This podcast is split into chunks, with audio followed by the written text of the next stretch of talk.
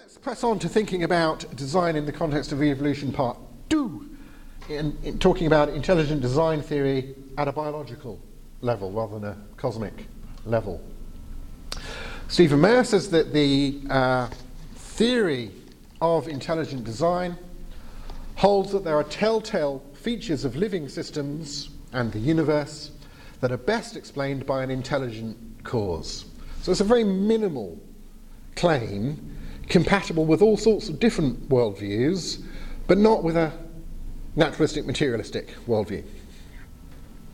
The theory does not challenge the idea of evolution defined as change over time or necessarily even common ancestry.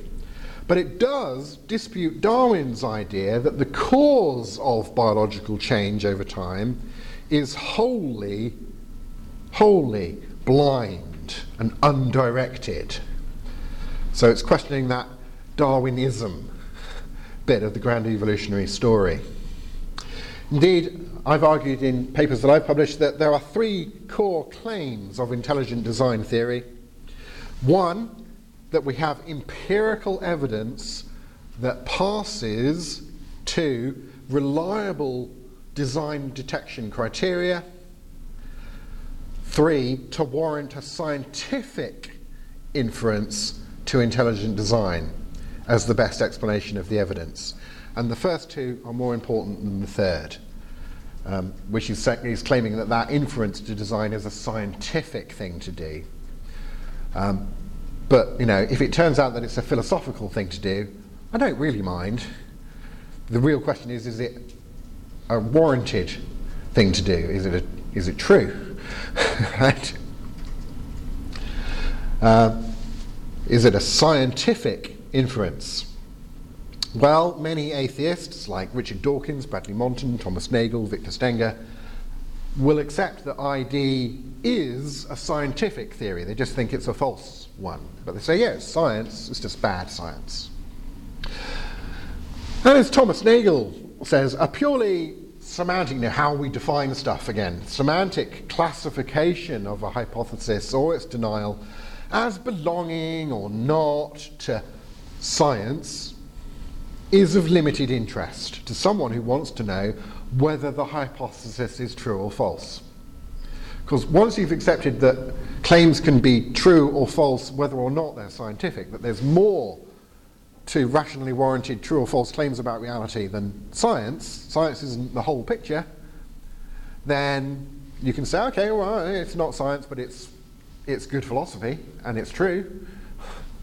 So I would actually argue that if it turned out that intelligent design was a true explanation, I'd just say, well, it's really implausible not to just call it science. I mean, what are you going to do? Transfer loads of funding from the science department down the corridor, across the campus, to the philosophy department to better understand how the physical world actually came about? Um, that just seems really implausible. You're going to keep the funding with the people with the microscopes and the knowledge how to use it and just call it, yeah, they're doing science, right? So, what about the, the second claim here, that we do have reliable design detection criteria? Well, we've already touched on one way of doing this, just to refresh your memory from Bill Craig here, noting that as a basis for a positive design inference, in addition to high improbability, there also needs to be conformity to an independently given pattern. When we have that, that gives us this idea of specified complexity, which tips us off to design and he gives that poker game example of all the hands in poker being equally and highly improbable, but if every time a certain player is in charge of dealing the cards, they always end up with all four aces, and that keeps happening, you know, it becomes really implausible not to suspect them of cheating. And they can't allay your doubts by saying, Why are you accusing me of cheating? After all, any hand of cards that you're dealt is equally and highly improbable. I'm just really, really lucky in always getting the cards that are specified by this rule of the game that we're all playing happens to let me keep winning.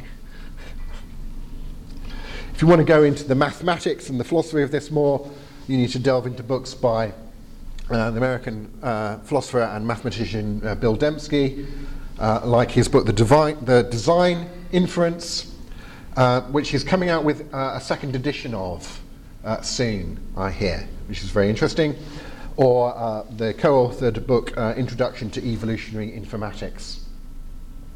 Now, here's Dawkins on specified complexity. He says, You and I are machines of complexity of a magnitude to challenge credulity.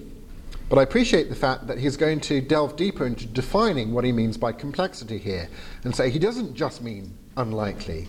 He says complexity here means statistical improbability in a non random direction, the direction of seeming designed for a purpose. So saying, I'm not just talking about unlikeliness here. I think what he's really talking about is specified complexity is a plausible indicator of design. Indeed, in an op ed in Free Inquiry magazine some years ago, he said this Specified complexity takes care of the sensible point that in the unique disposition of its parts, a pile of detached watch parts tossed around in a box is as improbable as a fully functioning, what he calls genuinely complicated watch. I mean, any arrangement of those watch parts is one possible arrangement of those watch parts out of all of the possible arrangements of those watch parts in the box, right? But there is something significant about looking into the box and finding a watch compared to looking into the box and finding a pile of watch bits. And this is captured by this notion of specified complexity. He says what is specified about a watch is that it is improbable, yes, but in the specific direction of telling the time. It achieves this function, this functionally independently given target. So we seem to have reliable detection criteria, and that seems to be accepted even by Richard Dawkins, for example. Well, do we have empirical evidence in the biological realm that will pass that kind of test? Again, Dawkins, he says, At the bottom of my garden is a large willow tree, and it's pumping downy seeds into the air containing DNA, whose coded characters spell out specific instructions for building willow trees. It's raining instructions out there. It's raining programs. This is not a metaphor, it's the plain truth. Well, life requires information and a specific, uh, significant sense of that term. In 1953, Francis Crick and James Watson announced their discovery of the three dimensional double helical spiral structure of the DNA. In 1958, Crick theorized that the sequence specificity of amino acids in the proteins derived from a prior specificity of arrangement in the nucleotide bases of the DNA molecule, which functioned just like alphabetic letters in an English text or binary digits in software or a machine code. Experiments in the 1960s established that the sequential arrangement of amino acids that determine the folding and thus the function of proteins, is indeed encoded within the rungs of the twisting DNA ladder.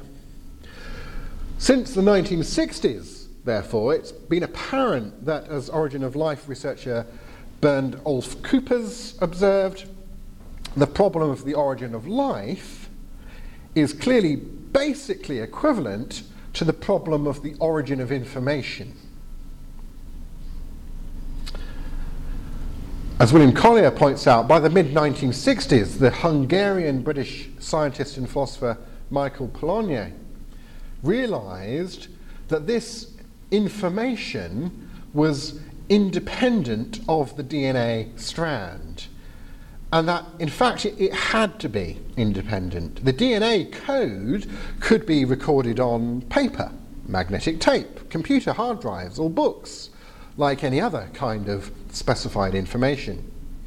This information was extrinsic and independent of the medium that carried it, and completely unexplainable by any known chemical or physical phenomena, implying that the living cell could never be reduced or explained by natural laws. Starting with Polanyi's landmark 1967 paper, Life Transcending Physics and Chemistry, which you can find online, the scientific recognition that information in this sense lies at the root and heart of biology has formed the basis for increasingly sophisticated arguments against reductive explanations of life in terms of physical law and or chance and for the need to incorporate an appeal to intelligence into any causally adequate explanation of organic life. So as Stephen Meyer argues in um, his uh, signature book on this would be Signature in the Cell. Uh, he argues there's simply too much information in the cell to be explained by chance alone. The information in DNA and RNA has also been shown to defy explanation by forces of chemical necessity. I mean, saying otherwise would be like saying a headline arose as the result of chemical attraction between ink and paper. DNA functions like a software program, and we know from experience that software comes from programmers.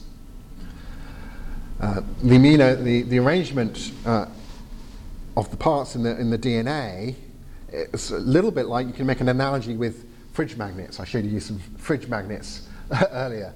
Um, you can explain why the fridge magnets stay on the fridge by appealing to the force of magnetism.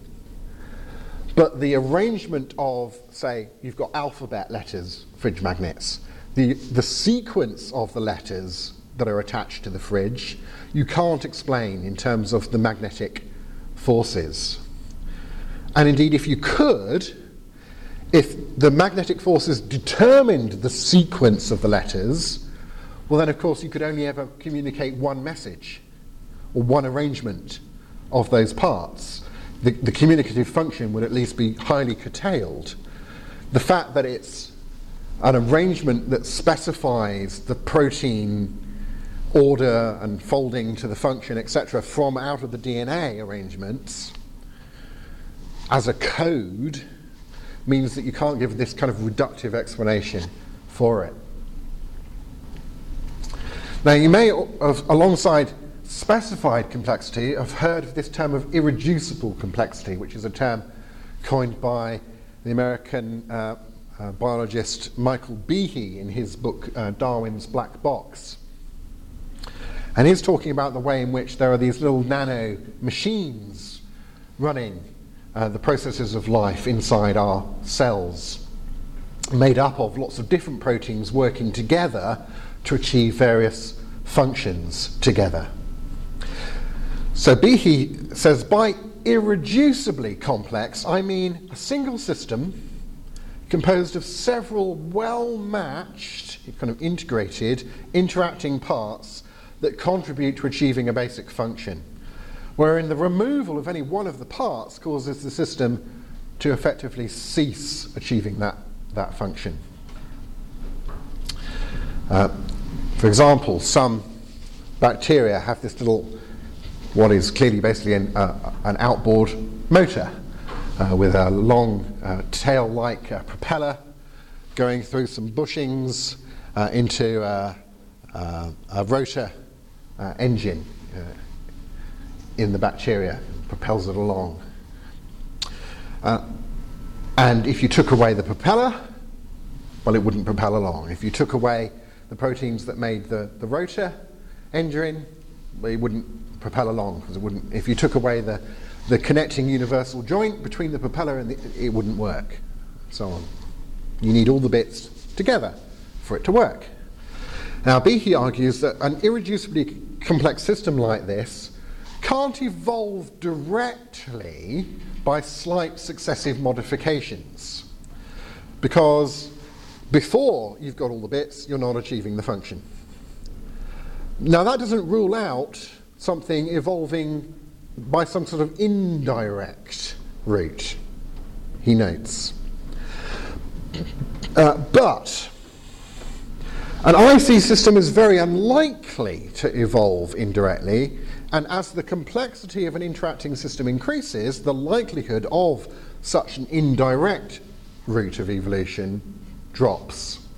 So if these IC systems are sufficiently complex, evolution by adaptationary you know, little step changes gradually over time becomes a really implausible explanation. Indeed, it, it's really a specific kind of example of specified complexity. So we end up with an argument that goes something like this. One, specified complexity is a reliable indicator of intelligent design. Um, for example, intelligence is the only known cause of such information. Two, biology contains examples of specified complexity.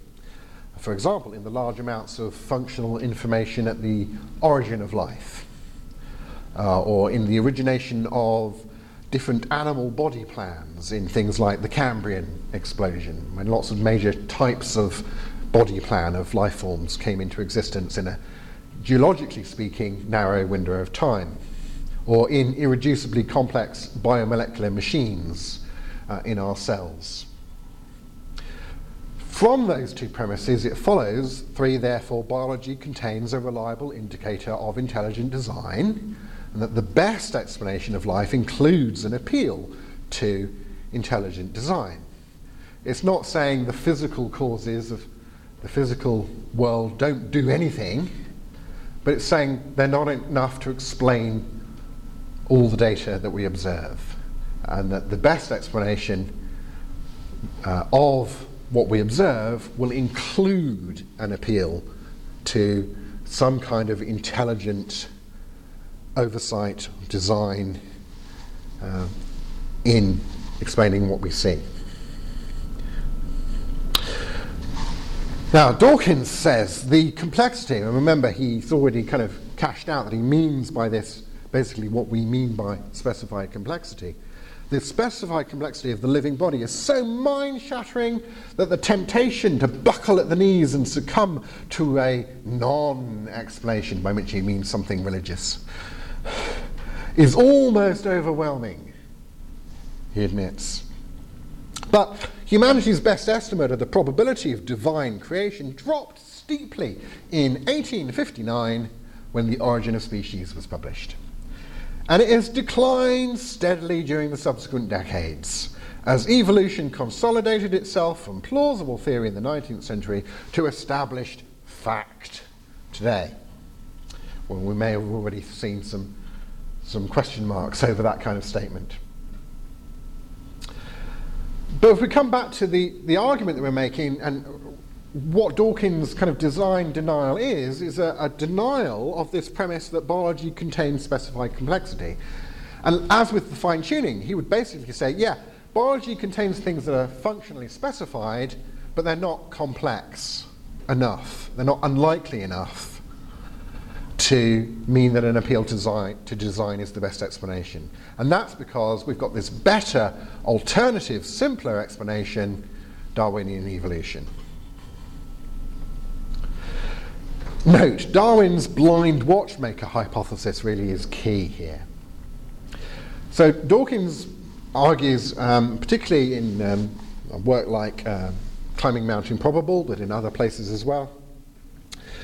Uh, so he argues that the larger the leap through genetic space, as it were, the lower the probability that the resulting change will be viable, let alone an improvement. Hence, evolution must, in general, be a cruel this gradual, incremental crawl through genetic space. It doesn't work in a series of leaps, because if your leaps are too fortuitous, that looks too much like design. Yeah? which we're trying to explain away here. So Dawkins likens this kind of gradual approach to getting biological complexity to climbing, and he has this image of Mount Improbable. The, the cliff of improbable complexity on one side of Mount Improbable can't be conquered without design. It's this sheer cliff of stupendous complexity. But the, around the back side of Mount Improbable, supposedly, there is this series of individually and jointly, not too unlikely, selectable steps leading all the way to the summit. Now, Dawkins asserts, and I use the word advisably, that although we've no idea what gradual, not too unlikely path organisms took up Mount Improbable, they must have done so. Quote, however daunting the sheer cliffs that the adaptive mountain first presents, graded ramps can be found the other side and the peak eventually scaled by this natural Darwinist process. Well, how does Dawkins know that these graded ramps can be found without finding them? Says, without stirring from our chair, like an ancient Greek thinker now, without stirring from our chair, we can see that it must be so, because nothing except gradual accumulation could, in principle, do the job. Question What job? Answer The job of explaining life without appealing to design. So he's begging the question here in favour of the Darwinist theory.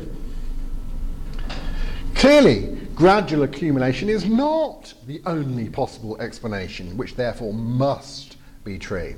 Because Dawkins is presenting the Darwinian blind watchmaker thesis as an alternative to design. So Dawkins is begging the question in favour of his evolutionary theory and against design on the basis of this assumed gradual route says there cannot have been intermediate stages that were not beneficial on this assumed pathway. There's got to be a series of advantages all the way because you have to have something selectable. If you can't think of one, well, that's your problem, not natural selection's problem. Well, I suppose that is a sort of matter of faith on my part, since the theory is so coherent and so powerful. So, in order to try and explain something with specified complexity or irreducible complexity is a kind of subset of that, like the bacterial flagellum there, we have in fact an appeal to no apparent gradual route, as Behe was pointing out. Um, you might at best have a very unlikely circuitous route, but no indirect route. But the more unlikely your circuitous route becomes, the more that becomes a, plausible as an example of specified complexity. So here's a critique of Dawkins from uh, a Nobel Prize winning theoretical physicist called Brian Josephson. In uh, a letter to the editor, he pointed out that in books such as The Blind Watchmaker, a crucial part of the argument concerns whether there exists a continuous path leading from the origins of life to man, each step of which is both favoured by natural selection and small enough to have happened by chance. It appears to be presented as a matter of logical necessity that such a path exists. But actually, there is no such logical necessity. Rather, commonly made assumptions in evolution require the existence of such a path. But we can question those assumptions and not beg the question in favour of a particular answer rather than looking at What answer does the actual empirical data suggest? And indeed, concerning, of course, the origin of life able to undergo any material process of evolution, Dawkins' appeal to natural selection is simply a distraction. You, you can't evolve something capable of evolving in the first place. You have to have something capable of evolving before it can undergo a process, any process of, of evolving. But things that are capable of evolving by that kind of Darwinian process are not, as we said, little lumps of protoplasm. they are highly complex things involving information and irreducibly complex molecular machines and so on and so forth. As Bradley Monton says, Darwinian evolution only comes into play once life already exists. Darwinian evolution doesn't explain or even purport to explain how life came to arise in the first place.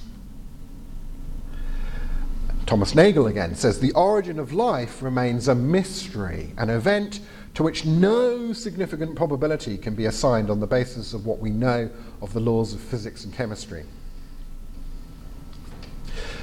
Uh, from a 2018 article by Steele et al. in uh, Progress in Biophysics and Molecular Biology, uh, talking about the cause of the Cambrian explosion. They say the transformation of an ensemble of appropriately chosen biological monomers, i.e., amino acids, nucleotides, into a primitive living cell capable of further evolution appears to require overcoming an information hurdle of super astronomical proportions.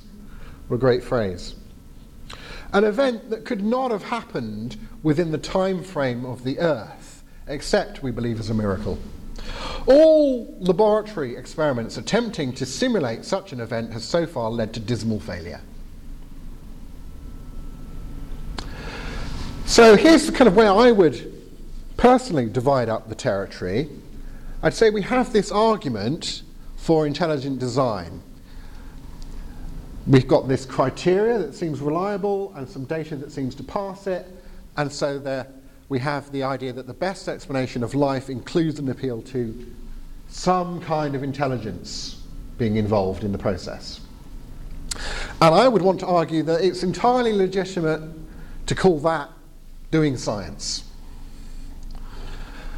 But then I would say if you want to move on from there, you're getting into the realms of philosophy, into metaphysics. If you want to get to the conclusion, for example, that therefore the best explanation of life is theistic, even in a, you know, a general philosophical theism, well, you can't just make that leap. You need to add in another premise to get there. And that premise is going to have to be along these lines for the best explanation of premise three, that we have to include an appeal to some kind of intelligence in explaining the biological data. The best explanation of premise three is theistic. And you'd have to give reasons, of, arguments why you think that is the case. For example, uh, theism avoids problems that you can get into of infinite regress. So I suppose you could say, yes, absolutely, life on Earth is the product of intelligent design. It was the aliens from Alpha Centauri. Okay, maybe, could be true. But that does raise questions about what kind of thing are the aliens from Alpha Centauri, and wouldn't, wouldn't they be the kind of thing that does exhibit the same kind of specified complexity that requires a design explanation if they're material embodied creatures and who depend for their existence upon a pre fine tuned cosmos and so on. Uh, so maybe we are the children of the Alpha Centauris, but don't they need? It's the kind of argument that Dawkins wanted to pose of the God explanation, but in this case, it would actually apply. we don't need to equivocate over our terms here. Um, so we avoid all those kind of regress issues going straight to a theistic explanation. And of course, that explanation comports with other evidence, other arguments, like I mentioned earlier, the, the, the moral argument, or arguments from Christian revelation, or the ontological argument, or so forth. And if you can support that, then you can say here's another example where what I think we can legitimately call a scientific hypothesis gives you reason to believe a premise in a philosophical argument for God. Just like with the Kalam argument and with the, the fine tuning cosmic version of this kind of intelligent design argument. And put them all together, and you have a very uh, powerful argument for some kind of non physical intelligent creator of the universe who was also, to some degree, involved in life on Earth beyond just setting up the initial conditions and letting the laws of physics run in, in some fashion.